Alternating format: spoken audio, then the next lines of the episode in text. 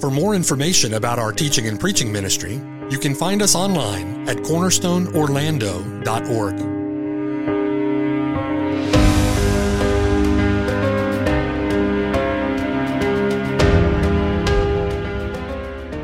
The following sermon has been brought to you by Cornerstone Orlando, making disciples for the glory of God.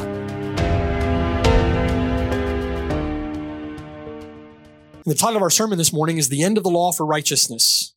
The End of the Law for Righteousness. This is Romans chapter 10, verses 1 through 4. So in Romans chapter 9 through 11, this section of text that now falls under our consideration, Paul is addressing a concern that has arisen in response to his preaching of the gospel. Okay? It's a concern that's been raised in response, if you will, to God's free and sovereign justification of a sinful and undeserving people on the basis of faith alone in the Lord Jesus Christ alone. And that concern is the faithfulness of God to his word. The gospel, the preaching of the gospel, the gospel does not negate or nullify God's covenant promises to Abraham. The gospel is the means through which God had determined in eternity to fulfill his promises to the patriarch Abraham. The unbelief and apostasy of ethnic Israel is no indication whatsoever that God has somehow been unfaithful to his word. It is rather an indication that Israel herself has been unfaithful to God's word. In pursuing a principle of righteousness that pertains to the law, in seeking to establish a righteousness of their own through the works of the law, Israel has failed to submit herself to the righteousness that is from God through faith. They have stumbled over the stumbling stone. They've stumbled over the Lord Jesus Christ. They have failed to attain the righteousness which they sought they have failed to justify themselves on the basis of that hopeless and futile and desperate pursuit, and they will perish in the way. Those who have not placed their faith in the Lord Jesus Christ, no matter who you are, where you've come from, whatever your background, those who have not placed faith in the Lord Jesus Christ will find that they're going to face the judgment of God for their own sins in the day of judgment. Israel if they do not turn in faith to Christ, will perish in the way. It leads the apostle Paul to open chapter 10 in much the same way that he opened chapter 9. Brethren, my heart's desire and prayer to God for Israel is that they may be saved. And it leads us to Paul's conclusion then in chapter 10 verse 4. The Lord Jesus Christ is the end of the law for righteousness for all those who believe in him for all those who by the grace of God receive a gifted or accounted or a, a accredited or imputed righteousness, those who by the grace of God receive the gift of righteousness through faith, even the righteousness of God's only begotten son, the only righteousness that answers to the just demands of God's holy law is the perfect righteousness. That righteousness is the perfect righteousness of the Lord Jesus Christ himself in the sending of his only begotten son, in the life, the death, the resurrection of his son, God has laid a tried and proven and true stone, a solid foundation in Zion, upon which those who have placed their faith and trust in Jesus Christ may build a firm and solid hope. It's a stone on which they can build a foundation of a life, on, the, on which they can build a foundation of assurance, on which they can build their faith and hope. He will be to them a rock of refuge, and whoever believes on him will not be put to shame. Those that put their faith and trust in Jesus Christ have no reason to fear the judgment. Uh, those who have not put their faith and trust in him will find that they have God as their enemy. They'll find that God has put a stone of stumbling in their way. They'll find that he himself will judge them in that day. However, that stone, who is himself a rock of refuge to some, will be a stone of stumbling to many, a rock of offense to those who trust in themselves that they are righteous. In the words of the Lord from Matthew chapter 21, whoever falls on this stone will be broken, and on whomever it falls, it will grind him to powder. The unbelief of sinners. Their rejection of the Lord Jesus Christ will be their ruin. In the words of Isaiah from last week, they have sought refuge in lies. If you've not turned to put faith in Jesus Christ, then you have sought your refuge in lies. You've been deceived. They have made a covenant with death. They've made an agreement with the grave. And they'll find that God himself works against them in justice. So with all that in mind, with that argument now building through the end of chapter 9, at the opening of chapter 10, Paul again expresses his love for his countrymen according to the flesh, and he expresses his grief and sorrow now over their lost condition. Verse 1. Brethren, my heart's desire, my prayer to God for Israel is that they may be saved. Again, what this is communicating to us is that Paul believes that the condition of Israel is unbelief and apostasy. Israel is unbelieving. Israel is apostate. So Paul's concern in this section of the letter wasn't merely to overcome a Jewish objection. Paul's concern is that his countrymen, according to the flesh, would be saved. They would be saved. Paul, as Paul writes these words, he's writing them with the same heart, the same love with which he wished in chapter 9, verse 3, that he himself were accursed from Christ for the sake of his brethren. He's writing with that heart. Paul's not trying to win an argument. Paul's trying to win their soul. Do you see? He wants his Jewish countrymen who are lost, his Jewish countrymen who are largely unbelieving, largely apostate. He wants to win their soul. He wants them to be saved. With all of the outward privileges that Israel had enjoyed, with all that they had been given, their sin had reached its high water mark in their rejection of God's promised Messiah, in their rejection of Lord Jesus Christ.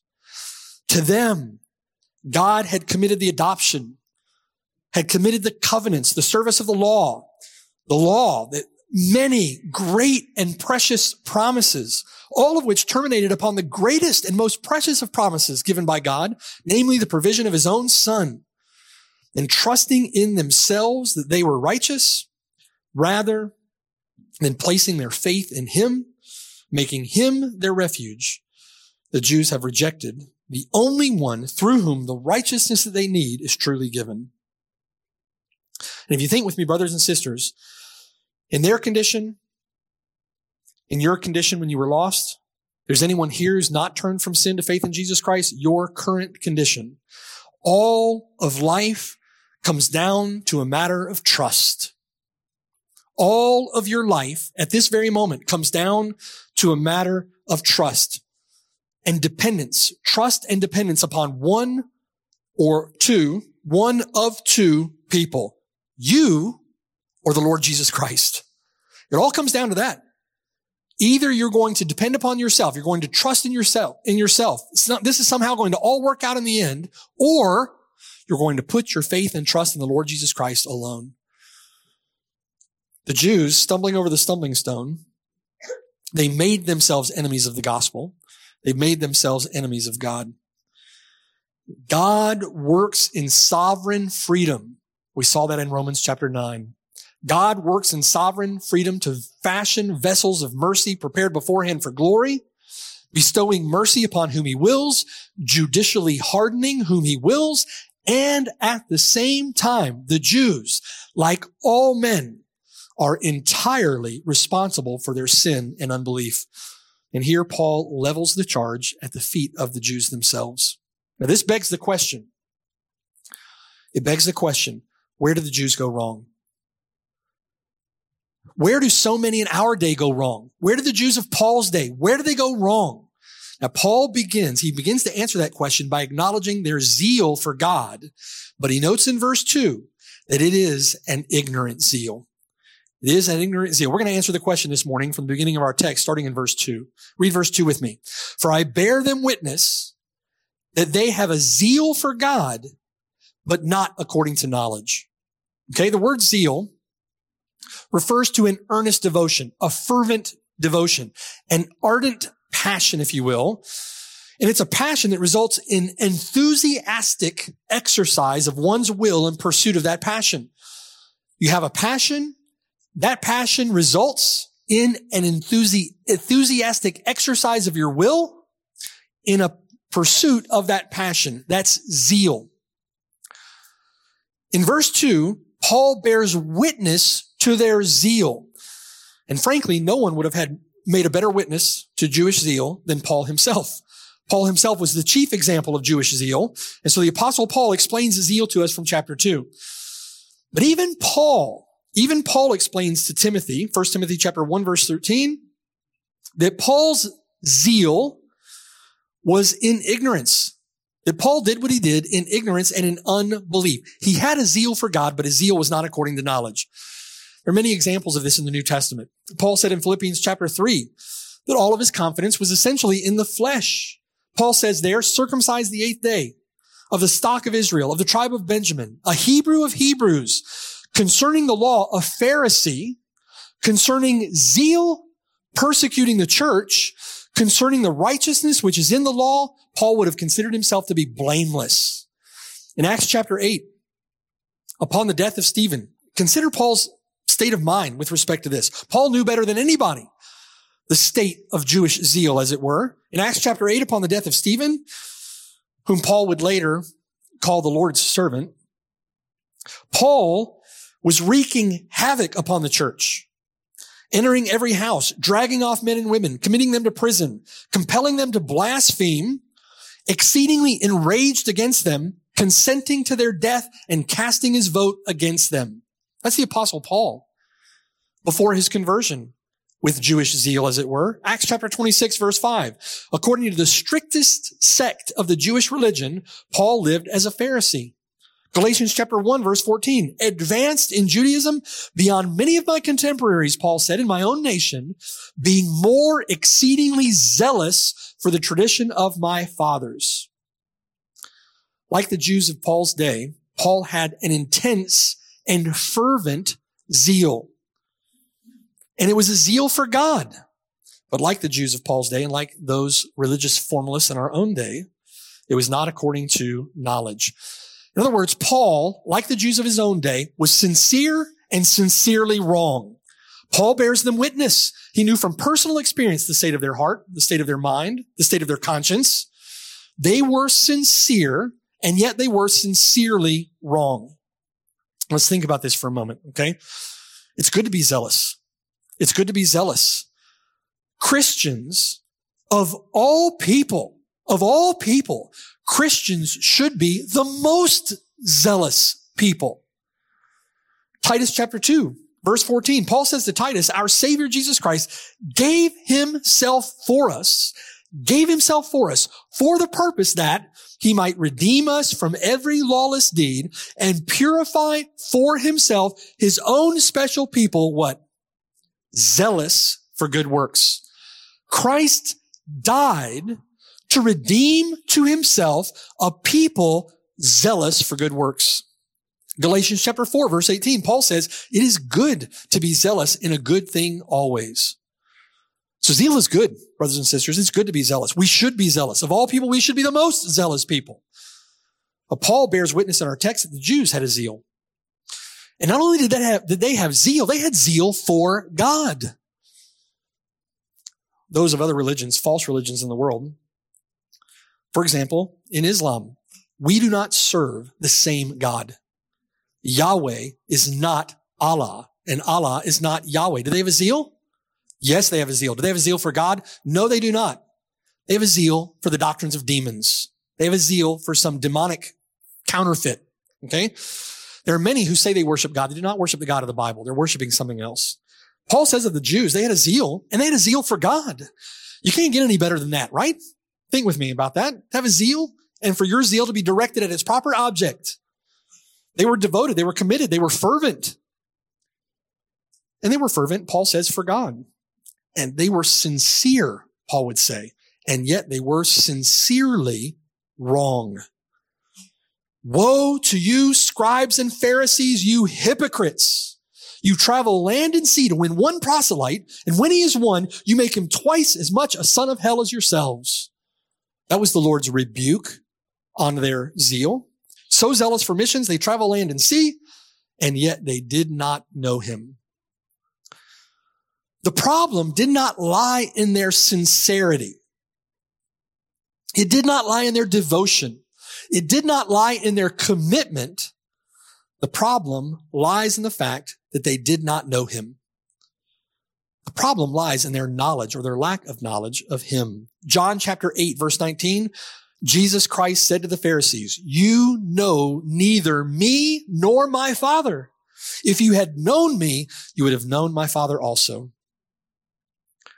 Zeal has its proper object and zeal must inform, be informed with knowledge. Dr. Murray said this, zeal is a neutral quality and can be the greatest vice. It is that to which it is directed that determines its ethical or moral character. The criterion, therefore, is knowledge, knowledge of its object. You can have zeal for precisely the wrong things, right? The, the important criterion is knowledge, knowledge of its object. The basis on which zeal, the basis on which zeal is to be found moral or just, or the basis on which zeal is found to be immoral or unjust is knowledge. In other words, a zeal for fire can cook your food, or a zeal for fire can burn your house down. What's it going to be? The criteria for appropriate zeal is knowledge. Romans chapter 10 verse 2 then gives us the criteria by which this zeal is to be rightly judged. It is rightly to be judged according to knowledge. Paul charges the Jews here, as he had rightly charged himself before, he charges them with an ignorant zeal. Verse two, they have a zeal for God, but not according to knowledge. They have an ignorant zeal. Knowledge, 1 Corinthians chapter 8 verse 1, knowledge may puff up. Knowledge, 1 Corinthians chapter 13 verse 2, knowledge is useless without love. And false knowledge, unbiblical knowledge may lead to an ignorant or an irrational zeal. We've seen it through church history, throughout church history, haven't we? Those that have zeal without knowledge, they persecute the people of God. The people of God persecuted throughout history by people who have a zeal for God without knowledge. We've seen it in the enemies of this church. An irrational and an unreasonable zeal. It is a zeal without knowledge. Knowledge may puff up or knowledge is useless without love, or, or Godward knowledge may be filled with God's wisdom, may fill our own understanding of Him. Ephesians chapter 1, verse 17. Knowledge leads to the measure of the stature of the fullness of Christ. Ephesians chapter 4, verse 13. That knowledge of God provides discernment. Philippians chapter 1, verse 9. That knowledge gives spiritual understanding. Colossians chapter 1, verse 9. That knowledge of God applied by his spirit renews us after Christ's own image. Colossians chapter 3 verse 10. That knowledge leads us in truth. 1 Timothy chapter 2 verse 4. That knowledge accords with godliness. Titus chapter 1 verse 1. Paul is saying in verse 2 that although the Jews may have possessed a knowledge of their religion, although they may have had the very oracles of God in their hands, and although they've been given many privileges, many blessings, many blessings given to them by which they may know the mind of God, the Jews lacked spiritual understanding. They lacked an understanding of God's will. They lacked an understanding of God's word. They lacked that understanding of God's word, which would have been able to make them wise for salvation. They lacked that knowledge. And it is through their ignorant zeal that they stumbled over the stumbling stone. It wasn't for a lack of zeal that they stumbled. It wasn't for a lack of devotion that they stumbled. It wasn't for a lack of commitment that they stumbled. It wasn't because of a lack of revelation that they stumbled. It wasn't because they were stupid. It wasn't because of a lack of revelation. They stumbled at the rock of offense. They stumbled at the stone of stumbling and they persisted with diligence. They persisted with zeal against all evidence to the contrary, they persisted in a pursuit of their own righteousness through the law. Paul says in verse 2, I bear them witness that they have a zeal for God, but not according to knowledge. Brothers, it's good to be zealous. We should be zealous. We must be a fervent earnest, devoted, and zealous people. It's in part what Christ has redeemed us to be. Titus chapter 2. But we cannot pursue, ze- pursue zeal without knowledge. And we shouldn't pursue that knowledge without zeal. we cannot presume to be zealous for God if that zeal does not also involve an increasing knowledge of Him. Paul said in Philippians chapter 3, all those achievements that he had attained in the flesh, with his confidence in the flesh, with that zeal, that ignorant zeal, all of those achievements that Paul had attained to, Paul said he counted them as dung. He counted it all as loss. And loss for what, Paul? Loss for the excellence of the what? Of the knowledge of Christ Jesus our Lord. To know him.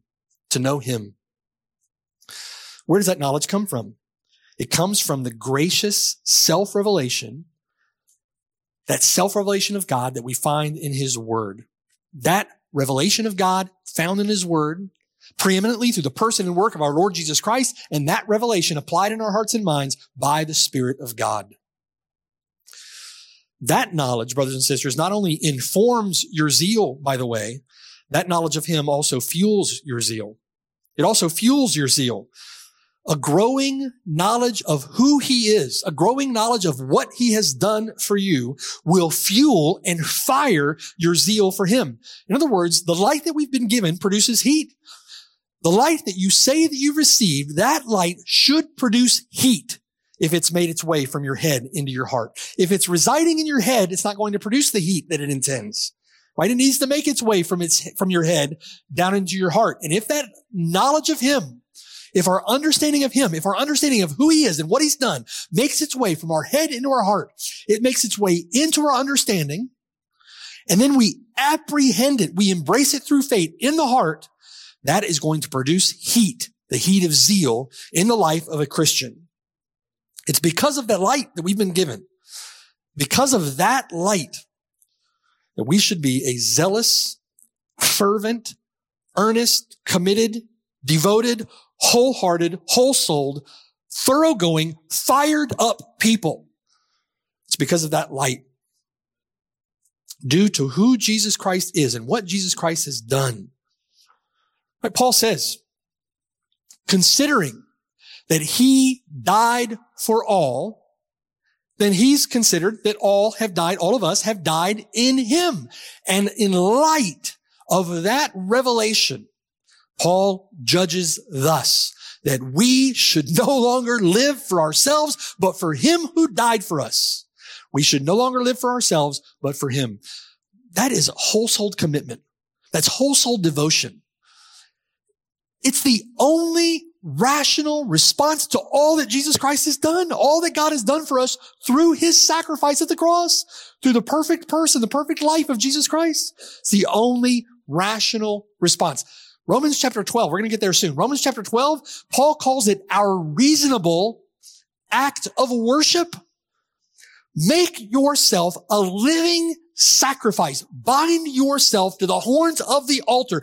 Give up your life for the Lord Jesus Christ. Give it up. Abandon yourself to Him. Why? It is your reasonable act of worship. Your reasonable act of service. When I have done all that I can do, I must say I am at most an unprofitable servant. I've only done what is my duty to do. I've only done that which is reasonable to do considering all that has been done for me. You see, we should be the most, I don't understand this argument against commitment, against devotion. The Lord Jesus Christ testifies of that. In his own example, he testifies of that. The notion of a sluggardly, lazy, easygoing, let go and let God, milquetoast Christian is entirely foreign to the pages of scripture. We're not to be lukewarm. We're not to be lukewarm as the church at Laodicea in Revelation 3 was lukewarm. The Lord Jesus Christ said, because you are lukewarm, I will vomit you out of my mouth. In other words, lukewarm so-called Christians make Jesus sick. You remember that account from Revelation chapter 3, you had three cities of concern in the Lycus Valley. Um, Hierapolis, Colossae, and Laodicea. Laodicea had no lasting drinkable water supply of their own. Actually prolonged exposure to the mineral content of the water at Laodicea would have caused vomiting. Right? So they had to bring water in. Cold water that came out of the mountains through Colossae or hot water out of the springs, the hot springs in Hierapolis.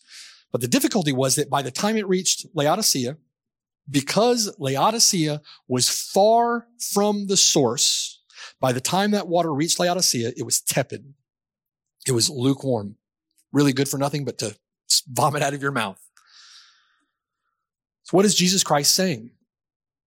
Those that are far from their life, far from their breath, far from the one who is to us wisdom from God and righteousness and sanctification, who is our joy, who is our hope, the one far from the source of who is our life, that one is going to be lukewarm.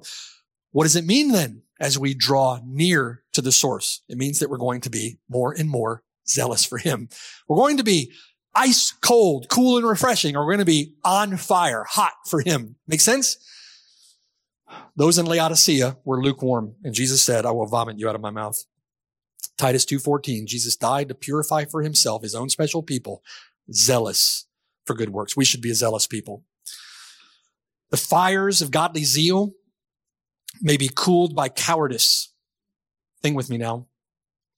The fires of godly zeal may be quenched by comfort or quenched by leisure. Fires of godly zeal may be stamped out by sin. Zeal can turn cold against hard-hearted impenitence. A lack of zeal may indicate a divided devotion. Your love for Christ divided between Christ and the things of this world. Your heart and mind and energy and time weighed down by the, the cares of this world. So a lack of zeal may indicate a divided devotion. A lack of zeal may indicate a sinful presumption. You presume upon the grace of God for salvation, and then you ne- neglect the means of grace that God has appointed your, for your growth and sanctification. So you neglect the means of grace. You expend little or no effort in the battle with sin. And so zeal may indicate, a lack of zeal may indicate a sinful presumption upon the grace of God. It may indicate that you're receiving the grace of God in vain. Or, or, a lack of zeal may mean that you don't know him well. Or it may mean that you don't know him at all. The Lord says, strive, agonize to enter by the narrow gate. Be zealous. Be zealous. Many, I say to you, will seek to enter and will not be able. Be zealous. Jesus said to the Laodiceans in Revelation chapter 3, as many as I love, I rebuke and chasten. Therefore, be zealous and repent. This is not an academic concern on the part of the apostle Paul. It's not an academic concern for you and I. This is a critical concept in the Christian life. This is something important to the Christian life. Brothers and sisters, this is a matter of life and death. We're talking about the nature of your Christian life, the fruit that your faith produces, the fruit of the Spirit in your life. The Lord says, be zealous. For all those causes of an ignorant zeal or an impotent zeal or an absent zeal, Paul explains in our text the root of the problem concerning the Jews of his day and concerning many in our own day. Paul explains the root of the problem this way, verse three. For they being ignorant of God's righteousness and seeking to establish their own righteousness, have not submitted themselves to the righteousness of God. Paul acknowledges that his countrymen, his brethren, the Jews, he acknowledges that they are zealous. They are zealous to attain a righteous standing before God. As such, they are zealous in trying to serve God. They're zealous in their perceived obedience to the law of God. But Paul says, I bear them witness that they have a zeal for God, but not according to knowledge. And their ignorance is defined in this fact that they stumbled at the stumbling stone. Their ignorance exemplified by this fact that they stumbled at the stumbling stone, the stone of stumbling, being ignorant of God's righteousness, seeking to establish their own righteousness through works of the law. They did not submit themselves. They refused to submit themselves to that principle established by God as the means whereby they might attain a justifying righteousness of God through faith in Jesus Christ. Looking at one principle of righteousness attained through the law, they rejected another principle of righteousness. That principle of righteousness established by God, whereby someone may attain to a justifying righteousness through faith in Jesus Christ. Now think with me for a moment. The Jews knew that God was righteous. When Paul says they were ignorant of the righteousness of God, that does not mean that the Jews didn't know that God was righteous or somehow they forgot it, right?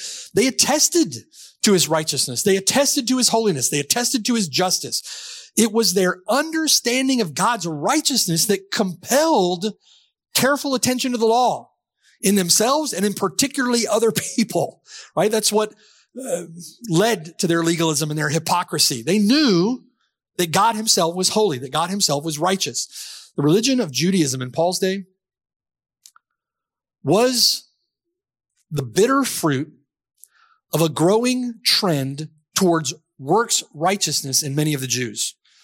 In many of the Jews, between Malachi and Matthew, there was this growing trend toward a works righteousness in the religion of Judaism. The Jews had been exiled in Babylon. If you remember from the Old Testament, the Jews had been exiled. And the Jews who returned from exile to Jerusalem emphasized the study and application of God's law. Why did they do that? Because they'd been exiled. So they came back not wanting to sin against God in that way any longer, wanting to protect themselves from sinning against God in that way. And so they emphasized the law. They emphasized the study of the law. They emphasized the application of the law. And so what did they do? They began to build synagogues to teach the law. They built synagogues everywhere that Jews were found, everywhere that Jews lived, and they built those synagogues to teach the law. And what began, this is Ezra chapter 9, Nehemiah, right? What began as grateful obedience and genuine repentance decayed over years into a heartless formalism, a heartless ritualism, a thankless works righteousness religion. Okay. What began good went sour and many Jews became obsessive about keeping the law but entirely neglected its weightier matters, justice, mercy, and faith, right? Faith in Jesus Christ, faith in God. And they trusted in themselves that they were righteous. The Lord often addresses those who trusted in themselves that they were righteous. They knew that God was perfectly righteous, that he was perfectly holy, perfectly just. They were not without that knowledge, but it was that knowledge that compelled their attempts at obedience, and yet they, in their attempts at obedience, they didn't respond to the law in the way that the law was instructing them to respond. In other words, the law was their tutor to point them to Christ. And rather than pointing them to Christ, or rather than turning to Christ in faith, rather than turning to God's promised Messiah in faith, the Jews turned within. And I can seek to establish my own righteousness, my own righteousness through works of the law. I can be holy. I can be righteous. They trusted in themselves. They knew that God was perfectly righteous. So what then is the righteousness of God to which Paul refers then in verse three? To what righteousness from God were the Jews ignorant? In keeping the law, the Jews could not see how the law actually exposed their unrighteousness, how the law actually exposed their inability. They sought righteousness through the law. They were ignorant of the fact that the law only served to expose their unrighteousness. So believing themselves to be righteous, they were ignorant of their unrighteousness and therefore ignorant of their need. What they should have seen in the law was an exposing, if you will, of their own need for a righteousness that only God could provide. The law should have pointed them to their need and therefore ignorant of their need, attempting to, to look within, attempting to labor under the law to establish their own righteousness. They did not acknowledge their need. They did not acknowledge what the law was pointing them to. They did not understand or acknowledge their need of God to provide them with the justifying righteousness that would stand the test of his judgment. They needed a righteousness that would justify them on that day. They weren't going to get it themselves. They weren't going to get it through the law. They needed God to provide it to them. The righteousness that they needed is that righteousness that is now offered in the gospel. It was offered in the gospel then. It was that righteousness through which Paul says Abraham himself was justified. Abraham believed God, Romans chapter 4, and it was credited to him. It was accounted to him for righteousness. It is that righteousness from God that he offers to those who believe in his son. That's the righteousness of which the Jews were ignorant. That's the righteousness of which many in our own day are ignorant. That perfect righteousness, that divine righteousness, that righteousness from God. Romans 3:21. That righteousness of God, it is that which is revealed apart from the law, witnessed by the law and the prophets, even the righteousness of God through faith in Jesus Christ to all and on all who believe. It is the righteousness of his only son, the only righteousness that God may, with which God may justify an undeserving sinner. The only righteousness that God may justly regard in the salvation of unrighteous sinners. It's the only righteousness whereby God himself remains just and the justifier of those who put faith in his son. Even though that righteousness was witnessed by the law and the prophets, Paul is saying that righteousness was witnessed in the Old Testament. That righteousness was witnessed by the Old Testament scripture. So those that say the Jews in the Old Testament saved under a different program, if you will, saved in a different way. Those in the New Testament saved through faith in Jesus Christ. No. We're all saved through the same means, through faith in God's promised seed, faith in the promised Messiah, faith in our Lord Jesus Christ. Anyone who is saved and has right standing with God is saved through faith alone in Christ alone. And that witnessed by the law and the prophets in the Old Testament, though it was witnessed there for the Jews, though the Jews had every testimony necessary to a right understanding of God's method of justifying sinners, the Jews were nevertheless ignorant of it. And that's an amazing thought. It's an amazing thought. Paul here in Romans chapter 10 verse 3 is referring to a willful ignorance. They did not submit to that righteousness of God. Paul is referring to a willful ignorance. Murray said they did not apprehend that which was revealed. It's not that while God was revealing it, they shut their ears, right? They stopped their ears. No, no, no, I'm not listening. It's not how it worked. They heard. They had the evidence. They had the testimony. The, the prophets testified, right? They had the witness of the Old Testament scriptures and they were nevertheless ignorant to it willfully. They turned in pursuit of another principle and refused to submit themselves to that principle. They did not apprehend. They did not take to themselves that which God had revealed. People do that today all the time, don't they? It's the parable of the sower. God sows his word. Satan comes in, snatches the seed, and you go about your merry way. Maybe even thinking that you have life. The sower sows the word, lands on shallow, fallow ground, springs up quickly, and then is scorched by the sun. Scorched, withered by the cares of this world, persecutions, right? It's that seed of the word that lands on fertile soil that grows and bears fruit. The Jews were ignorant of God's revelation, and it was a willful ignorance. It was revealed to them, and the Jews refused it. He walked among them doing signs and wonders, and they willfully refused him. At the end of that, all of that revelation, they attributed the work of the Son of God to Satan. They had received all of the revelation that they were going to be given, and they rejected it as the work of Satan. That's blaspheming, blaspheming the Spirit. And instead, verse 3, verse 3, in opposition to God's righteousness and in a tragic, misplaced, ignorant zeal, they sought, the word meant they went about seeking. It shows their activity their work. They went about seeking to establish their own righteousness through the law, and they refused to submit themselves to that righteousness which comes from God through faith in Jesus Christ. Jews refused to submit themselves to the gospel. And the prevailing truth that ultimately, ultimately explains the tragic, desperate condition of Israel. The prevailing truth that ultimately explains the tragic and desperate condition of every sinner is this one.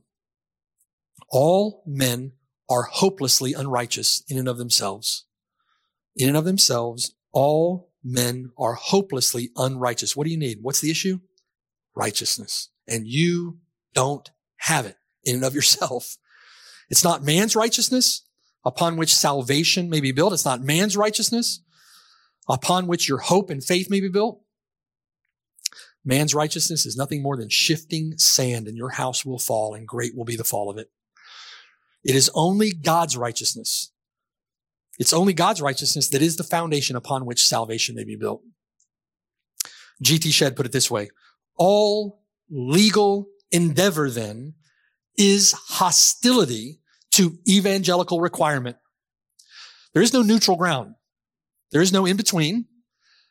You're either apprehending, living by faith in the Lord Jesus Christ, trusting Him alone for salvation, or in hostility, you are refusing the witness of the Lord Jesus Christ and living for yourself to your damnation. There is no middle ground. All legal endeavor. That which is not done in faith is sin. All legal endeavor then is hostility. It's not neutral. It is hostile to gospel requirement, to evangelical requirement. He who would work out a personal righteousness is he who would reject that righteousness which is revealed through Jesus Christ. That's why when we think of the lost or we witness to lost people, and someone says, I hate or I don't hate God, I'm not a hater of God. The Bible would say otherwise. You've not put your faith in Jesus Christ, if you're not trusting in Jesus Christ, you're a hater of God. You're trusting yourself. You're thumbing your nose, as it were, the sacrifice of the Lord Jesus Christ himself who died on Calvary to save sinners. All endeavor, aside from faith in the Lord Jesus Christ, all endeavor is evangelical, is hostility to evangelical requirement. And that is because, verse 4, Paul draws a conclusion now. Verse 4, it is because Christ is the end of the law for righteousness to everyone who believes. the Lord Jesus Christ is the end. He is the telos. He is the termination. Think with me for a moment. Christ denotes or Christ represents a terminal point. He is the termination of that hopeless principle by which men attempt to attain a righteousness through the law. He is the termination of that futile effort. He is the termination of that hopeless endeavor. Christ is the end of that principle for righteousness. He is the end of all efforts aimed at self-justification.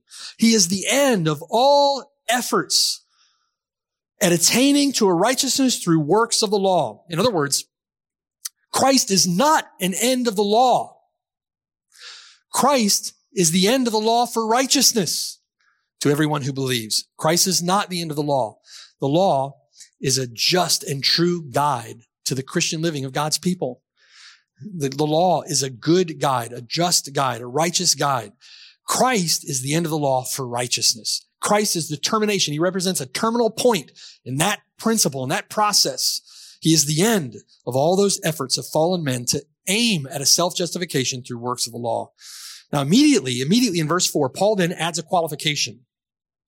Christ is the end of the law for righteousness to everyone who believes. To everyone who believes. Paul doesn't mean by this statement in verse four that people aren't going to continue to try. It's a futile effort. It's a hopeless effort. It's an ignorant effort, but it doesn't mean that unreasonable and irrational people are not going to continue to try to go down that path to achieve or attain for themselves a justifying righteousness. The example of the Jews in verse three prove that very point. They're still doing it. It does mean, however, that for everyone who places their faith and trust in Jesus Christ and thus by the grace of God receive the imputed righteousness of Jesus Christ through their faith alone, the only righteousness, by the way, that fully answers the demands of God's law. For those who trust in Christ, Christ is the termination, the end of all those futile efforts at self-justification by personal pursuit of obedience under the law of God. Christ is the end of any pursuit. He proves that pursuit to be futile. He proves that pursuit to be foolish. He is the end of any pursuit which seeks any other basis on which a verdict of just may be righteously rendered in the courtroom of heaven. Those who turn from sin to faith in the Lord Jesus Christ, seeking Him alone, and seeking in Him a righteousness that may only come from Him, that one goes down to his house justified.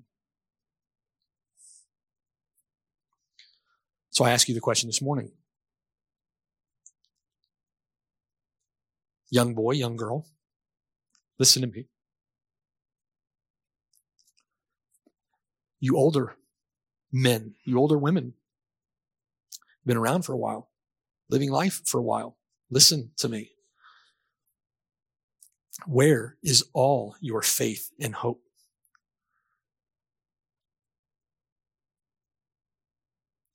Where have you placed your faith?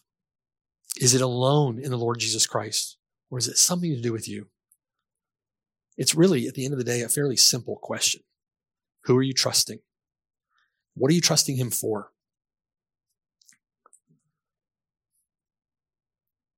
You can do that now. And you can go down to your house justified. Turn from your sin. Stop trusting yourself. Stop living for yourself. Why are you continuing to live for yourself? It's a futile, hopeless path. Stop living for yourself. Turn from sin and trust Christ. Abandon your life to Him. Trust Him and He is your righteousness. Paul does not mean by all of this, in particular verse four, Paul does not mean that the law of God is fulfilled and therefore done away with. It's not what Paul means here. Paul does not mean that the moral law of God no longer applies to the believer as a rule of life.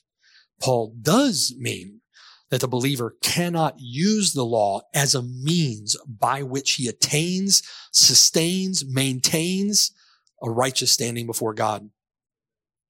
Having attained to the righteousness of God through faith in Jesus Christ, it is a deadly trap for Christians to somehow believe that they can maintain right standing with God sustain right standing with God through works of the law. That is a deadly, legal, legalistic trap.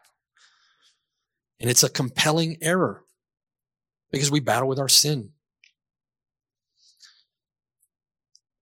According to Paul in his letter to the Galatian churches, it is a damning error. Having begun through faith are you now going to turn to works of the law to sustain your justification? Or when you believe somehow because of sin that your justification is imperiled, are you going to turn back to the law to re-justify yourselves? That's the Roman heresy. It is a deadly trap.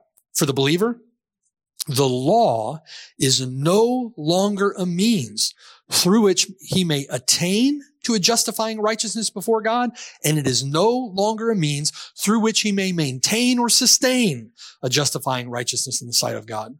Christ is the end of the law for righteousness to everyone who believes. You're unable to be justified before God apart from that righteousness, which alone comes from him. Unable.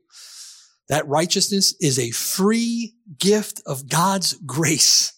It is given only through the means of faith alone in Jesus Christ alone. And he is our righteousness, start to finish.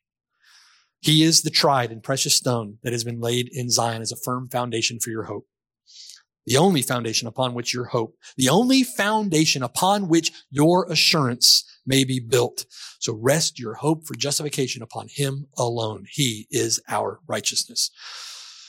If you don't, and you'll find that a great stone lies in your path. You'll find that there's a great rock that has been placed in your way, and those who fall upon it will be broken. Those upon whom it falls will be crushed to powder.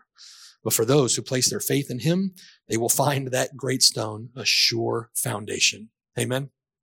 Pray with me. Father in heaven, we praise you. We thank you. We worship you. We revel in all that you have done for sinners, undeserving sinners, by providing for our sins through the person and work of our Lord Jesus Christ. Thank you.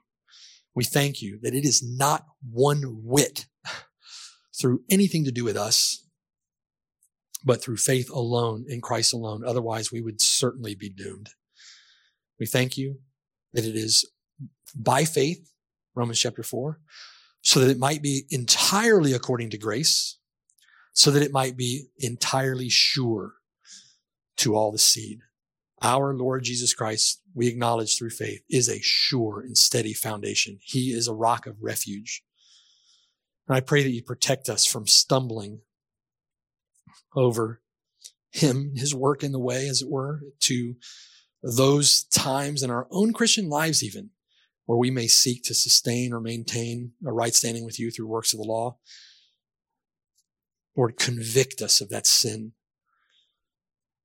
Grow us, mature us past that ignorant effort.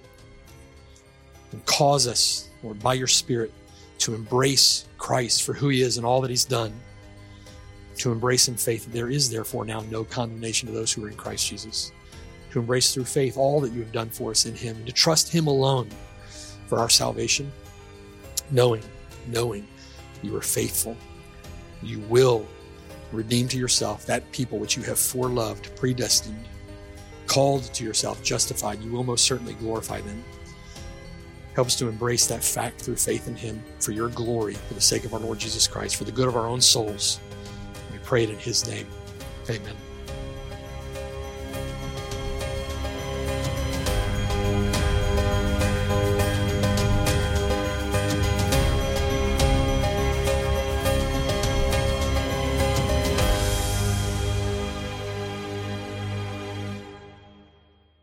And thanks for listening. My name is Mark Brashear, and I have the blessed privilege of serving with the saints at Cornerstone Church near Orlando, Florida.